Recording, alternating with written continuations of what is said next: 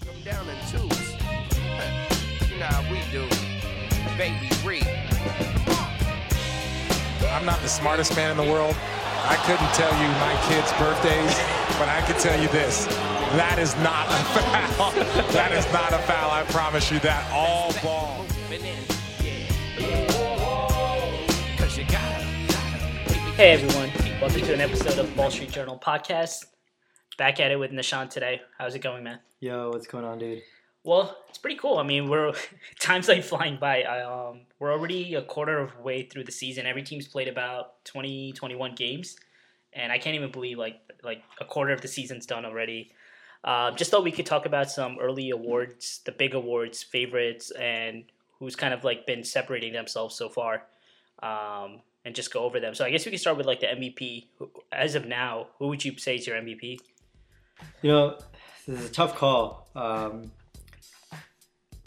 I want to say that if LeBron does not take a significant stretch of time off this year, if he doesn't load manage as he has other years by, you know, pretty much taking all of January off, and the Lakers, who, you know, in the beginning people were saying that they have a really easy schedule, but now they've been beating some tougher teams. Um, I have to go back to LeBron, and maybe this is just me sort of being fatigued with the same people at the top and kind of what LeBron went through a couple of years ago. But that's my pick. I mean, yeah, uh, that's that's reasonable. Yeah, the the fear with LeBron always is, is he actually going to play like a, the required number of games, and is his team actually going to do well in the regular season? Because they usually been take take games off during the regular season traditionally, especially in his Cleveland days. Um, that's why he never won an MVP in Cleveland. I felt, but um, and the other question with LeBron is: Is he going to play enough defense to actually warrant an MVP award? Which it looks like so come far. on, James Harden didn't have to play enough defense to warrant an MVP award. I know, yeah, award. that's true. But he also had like an historic offensive year that year, and the Rockets were like they won the most number of games that year. But yeah, I mean, it's I think it's like kind of like in football where people always say don't take uh, Tom Brady for granted. I think that's kind of like where we are with LeBron now because people had written him off, and then I think he's kind of used that as motivation himself, like with all the Insta posts with the hashtag Washed King Revenge Season. So he's clearly using it as motivation, but still, like year 17 to play at the level he's been playing, pretty impressive, I would say for sure. And he went from a guy who played all 82 games. Then last year, you know, he had his first off season off. I think he just he looks more rested, and maybe he may not need to do as much load managing because he's not playing. He's he hasn't been playing deep into the playoffs in the last year and a half. Yeah, yeah. This is his season ended in end of, at the end of March, which is like the earliest ever. Um, but I think for me, it's yeah. For me, the MVP is like definitely Giannis as of now. Um, Bucks have the best record, 18 and three. You thought that after losing Brogdon, they would take a step back. Middleton's been out. He missed like four weeks in between with an injury. Um, and Brooke Lopez hasn't been like Brooke Lopez of last year. He's not been like automatic from three, but still the Bucks still like just churning along 18 and 3 and Giannis is somehow better. Like his scoring average is up now from 27 to 31 he's averaging 14 rebounds a game and now he's also making threes. Like he's like actually like unlike Ben Simmons he's like not afraid to take threes and he like just I, I mean he makes like a good amount. Like I, if if he makes that consistently I mean in the playoffs it's always different but I mean that's a different story right now I think Giannis is my MVP like back to back I know we always like say like, oh, this person was already an MVP, so it's always harder to win a back-to-back MVP because you got to like do even better. Yeah. But that's exactly what Giannis is doing.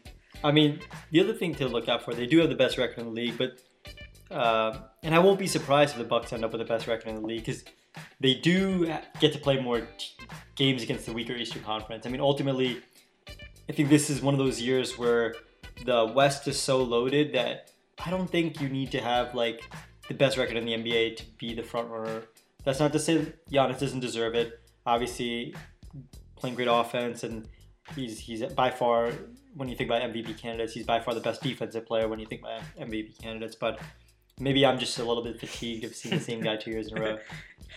Yeah, um, I think that's that, that's a good point because I mean the other MVP frontrunner so far is definitely like Doncic, who is whose team's like a fourth seed. Mhm. But you know you would definitely say just based on his numbers and the fact that the Mavs, no one thought they would be a four seed in the West, and he definitely has the least talent around him overall. But he's still like what he's doing is incredible. So yeah, maybe you don't need to always have the best record to win uh, the MVP. I mean, Ru- Rush so, showed that. yeah, But yeah. uh, also, he had a yeah, season. yeah, averaging, which Doncic is all pretty much doing. I think he Yeah, said 30 point triple double. Yeah, exactly.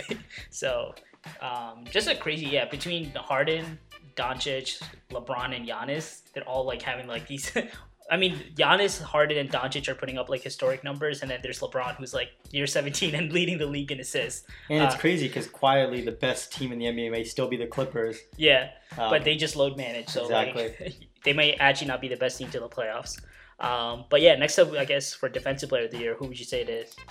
You know, this is a this is a tough call. Um, in this aspect, and maybe this maybe I'm a little biased because I didn't choose him for MVP, but for this I probably would use Giannis. Mhm. I thought he should have won it last year, um, and he. It's the fact that even though he has a better, he has a greater offensive role this year, his defense still hasn't taken a step back. So maybe his defense isn't better than last year, but the fact that he's doing more on offense without sacrificing his defense makes him my defensive player of the year. Oh yeah, I mean that's that's definitely valid. Yeah, it's uh, this guy just does everything. Some of it, I just watch highlights of some of his blocks and whether it's chase down or Yeah. like just a stri- on ball defense and the weak side blocks. His incredible defensive feel is just amazing. I mean, I'm sure it helps to have that kind of wingspan. To Yeah. just come down and chase down people on blocks. Um, but for me, I think the guy who's been the defensive player of the year so far is like Marcus Smart. I think Yeah. he doesn't get enough attention because you always focus on like the Gobert's. And this year, obviously, great. Draymond's not getting any attention because the Warriors are so bad. Right. Those two always get it, and then there's always Kawhi and PG, but because of their load management and their like the amount of games that they miss. But I think Marcus Smart's just been incredible for the Celtics. I thought the fact that they lost Horford and Baynes, that they're gonna struggle, but somehow Marcus Smart takes on the big men. Like he guards big men, and he's kind of like their key to the whole Celtics D. Because then when they switch, he could still guard these bigs just effectively enough that Tatum and Brown can then just like switch off the different wings, and he's the key to their whole defense. And the Celtics, like, I mean, they're way way better than I thought they would be, given Yeah. the pieces that they lost. I mean, Marcus Smart finally, um, when he came out of college, you know, he was known for his defense. He's finally putting together offensive repertoire that's keeping him on the court long enough that his his defense prowess is showing. Yeah, um, I love Marcus. I think we always like heard like Marcus is a really good defender, but this year he's finally getting recognized for it. Yeah. Uh, which award do you want to hit on next? I was thinking about doing Rookie of the Year because I got a hot take, so maybe maybe you can go before me. Okay. Um, I think for me, it's it's definitely Morant, like Ja. Um, it probably would have been Zion, but because he hasn't played, I think it's Ja's uh, award to lose. It's kind of weird. Like we kind of we've been seeing this with point guards who come into the league are like picking it up faster now. Like whether it was Trae Young last year. Um, I guess Lu- Luka, same thing. Like even though he's like a forward's body, but he plays point guard. Um, where like guards are pretty good to pick it up. I thought Ja would take some more time, but he's been like re-energizing Memphis. Between him and Jaren Jackson, they look like they have like their two cornerstones. Yep. But um, and I'm glad like he avoided pretty serious injury. There was that one fall that he had, and it was looked like non-contact, and he's holding his knee, but I don't think it was a serious injury. But yeah, I love his passing, his like drives. He's like fearless. Uh, it reminds me of like a young Westbrook. Wow. I would, big. yeah, I would give this uh, the award to Ja.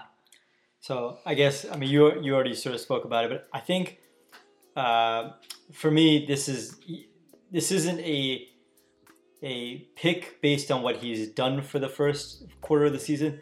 This is a pick based on what his team hasn't done for the first quarter of the season. That's why I'm going to pick Zion. Um, he should be coming back soon, and I, I think three quarters of the season is more than enough. I don't think Ja has been so amazing that um, that Zion can't come back. Uh, but I think just watching New Orleans struggle, I, I, I really thought they were going to be a better team. I mean, they got all those young guys from the Lakers.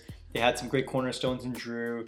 Um, and they're just like, they haven't taken that step. They drafted some other good players, you know, yeah, um, uh, Nickeil, Alexander Walker. he's kind of been like a bust. I, I mean, for like the expectations I had, he's been a kind of a bust. yes, yeah, I agree. And then Jaxson Hayes, I mean, like, who's shown potential, but And so I, I, I think what they're missing, and you know, I pray to God that uh, that Zion can stay healthy for a good portion of his career. But I just think that they need that guy that's explosive. Like I think Brandon Ingram is doing a great job, but maybe he's proving to be a, like one of those good numbers on a bad team good stats, guy. bad team guy. Yeah. I mean, it's yeah, it's weird because Ingram's has taken a leap for sure. Um, but you know, it looks like this is kind of what I feared because I've been watching these young Lakers pa- past couple of years. Um, it looked like Ingram was about to finally take the leap, but Lonzo doesn't seem like he's that much better. Um, Josh Hart's like you know he's your classic role player, but for a former number two pick, Lonzo doesn't seem like he's that much better than what he was like the past two years with the Lakers. And injuries definitely have stunted his growth for Lonzo. But um, Ingram's taking the leap. But and then they have these interesting guys because they have Drew, they have JJ Redick, Yeah. they have Derrick Favors, and you think like even without Zion, they should still be a decent enough team. I think they're just missing I- heart. Like I think they're like they Yeah. don't have something that's like they're missing a glue guy, like the guy that like brings the fun in the team. And I think that that's what you know after watching Zion in college and just his personality being all happy and like just it seems like he's fun to be around when he plays basketball. Yeah, I think that's what they're missing, and like I'm hoping that when he comes back, I don't know if they're gonna make the playoffs. I mean, this is the quarter of the season is long in the Western Conference. I mean, that's it's a lot to have sort of mulliganed, but um, I, I just think that they that it's. I still think it's Zion's award to lose. yeah. Or it may just be one of those classic cases of they have they had like too many guys coming into the season. yeah, and you just have to sometimes be like, these are the guys that we're gonna roll with. These are your roles, this is what you're gonna play with. And we saw that with the Celtics last year. When you have too many guys, sometimes it could also be a bad thing. right. Um, what did I want to hit on next? Oh, we could do sixth man of the year. Um, I for me, I think it's Spencer Dinwiddie. Wow. Uh, just what he's done. I know it's it's like kind of like flawed now, skewed because he's playing starter minutes Yeah. with Kyrie out.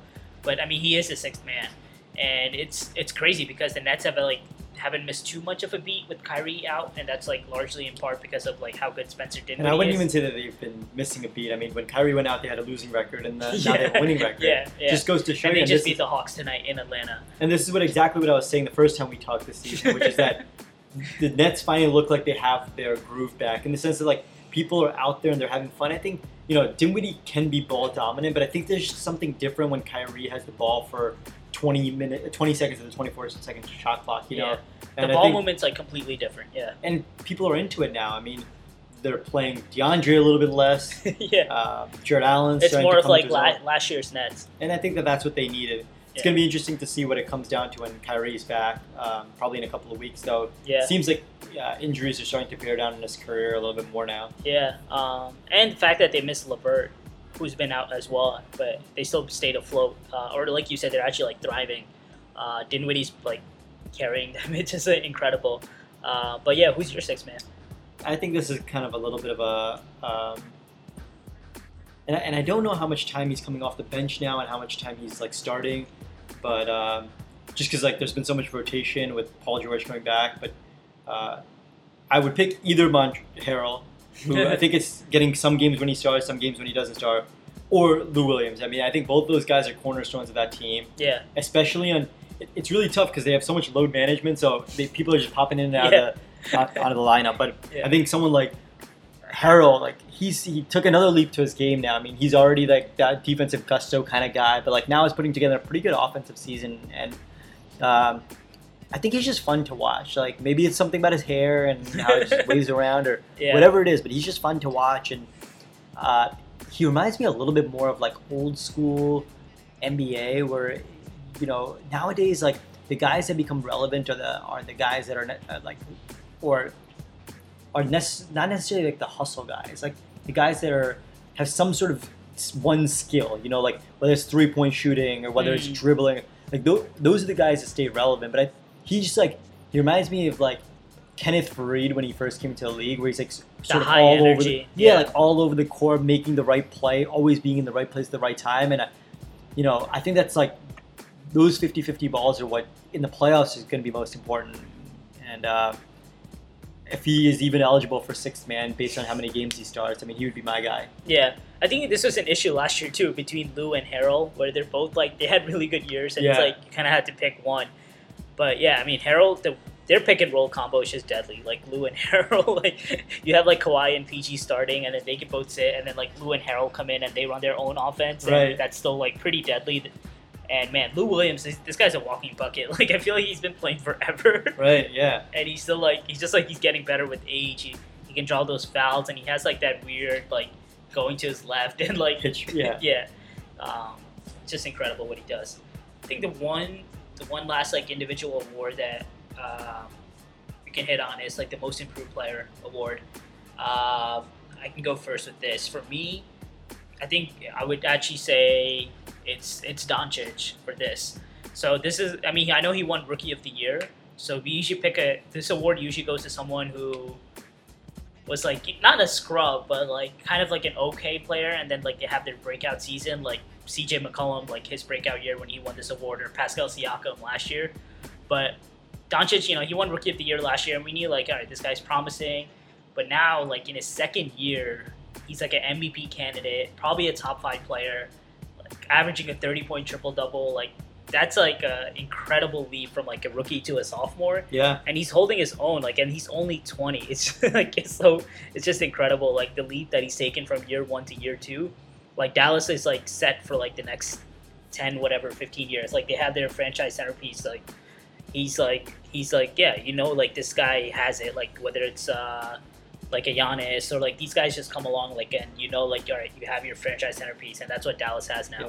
five teams are gonna be kicking themselves, right? I guess you know. Whatever. definitely the uh, the Suns and the Kings yeah, I mean, just kicking themselves. and the Hawks I guess too And I mean I'm sure they're happy even- with Trae but like still yeah, and even like you know, Jaren Jackson is nice, but he, Jaren Jackson is not. Luka. Yeah, I mean, this guy's like a like a AD, like a LeBron, like the one of those guys. Like, or I mean, AD hasn't won it, like, but he looks like a guy you could build a championship team around. yeah, Like, exactly.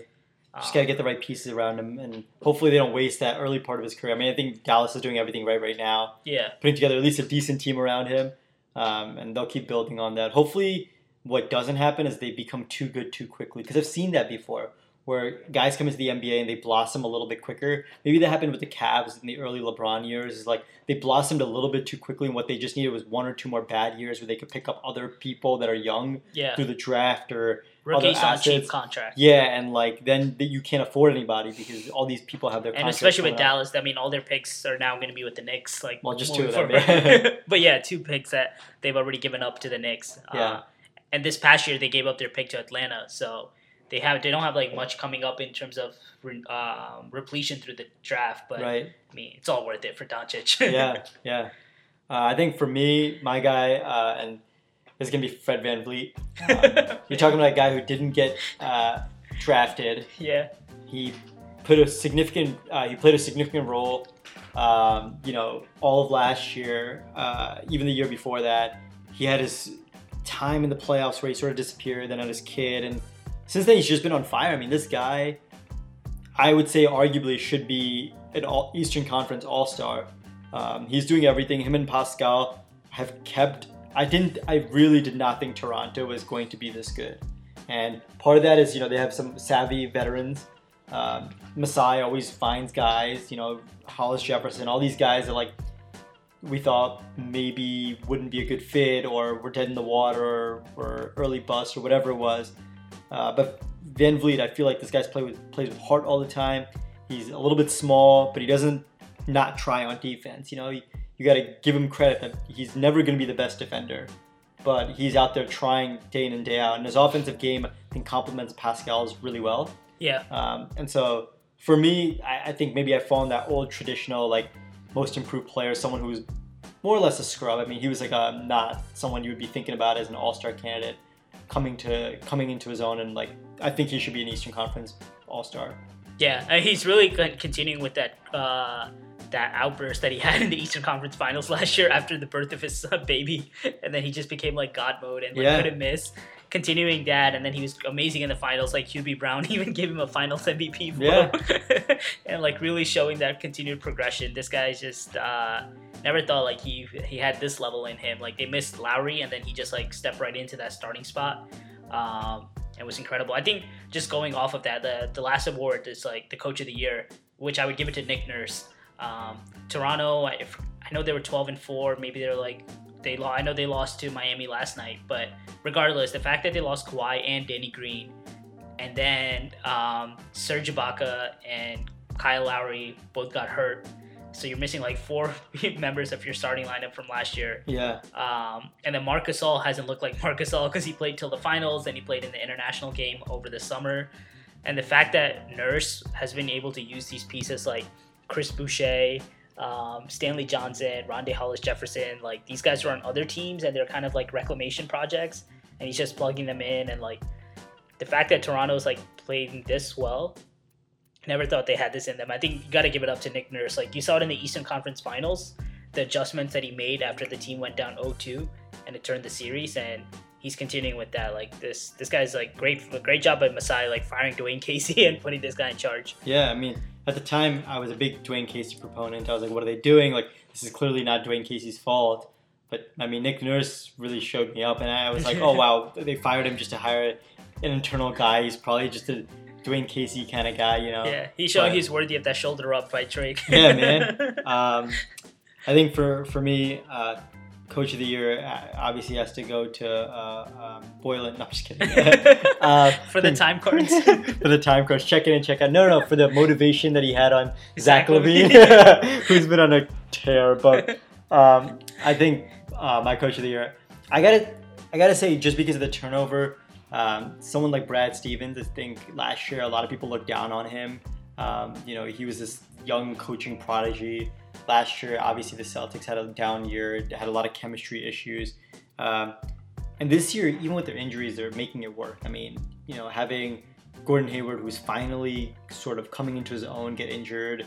Um, I feel like he's been able to make that transition work a little bit better than last year with these guys coming in and out of the lineup, making sure Jaylen Brown and Jayson Tatum get their own, and you know, get, getting Marcus Smart involved. And biggest thing is keeping him on court and off court issues sort of out of the way so that he can actually just play basketball. yeah, Uh, and and he's doing it with a team that I thought was going to be worse. I mean, like you said, I thought their defense was going to be much worse this year, losing two key big guys. Yeah. Um, it'll be interesting to see how they compete with some of the bigger guys in the Eastern Conference come the playoffs. That's kind of what I want to see because Giannis is pretty much a center.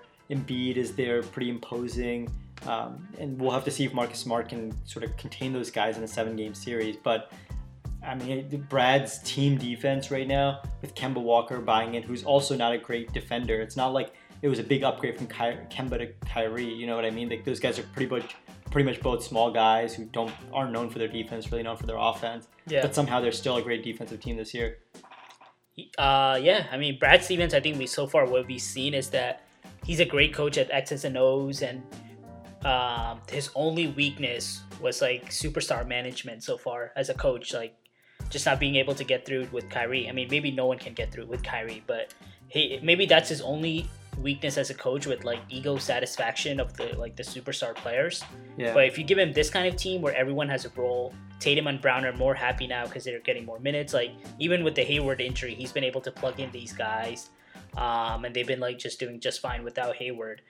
Uh, you could definitely see like what the strengths of Brad Stevens are, and I think you know that's that's what happens. Not every coach is like there's certain coaches who are like hired to be like superstar ego managers, and some coaches are hired to be X's and O's guys. And I think Brad Brad's a great X's and O's guys, but and maybe he doesn't need that superstar to be like having great success. Yeah, and also maybe he just needs superstars that are a little bit more low maintenance, like you know Kemba and Hayward are superstars in their own right, but they're just a little bit. They're not as high maintenance. Yeah. Yeah, I mean there are the superstars in this league that really need that constant, uh, uh, constant massaging of their egos, and there's those superstars in the league that are.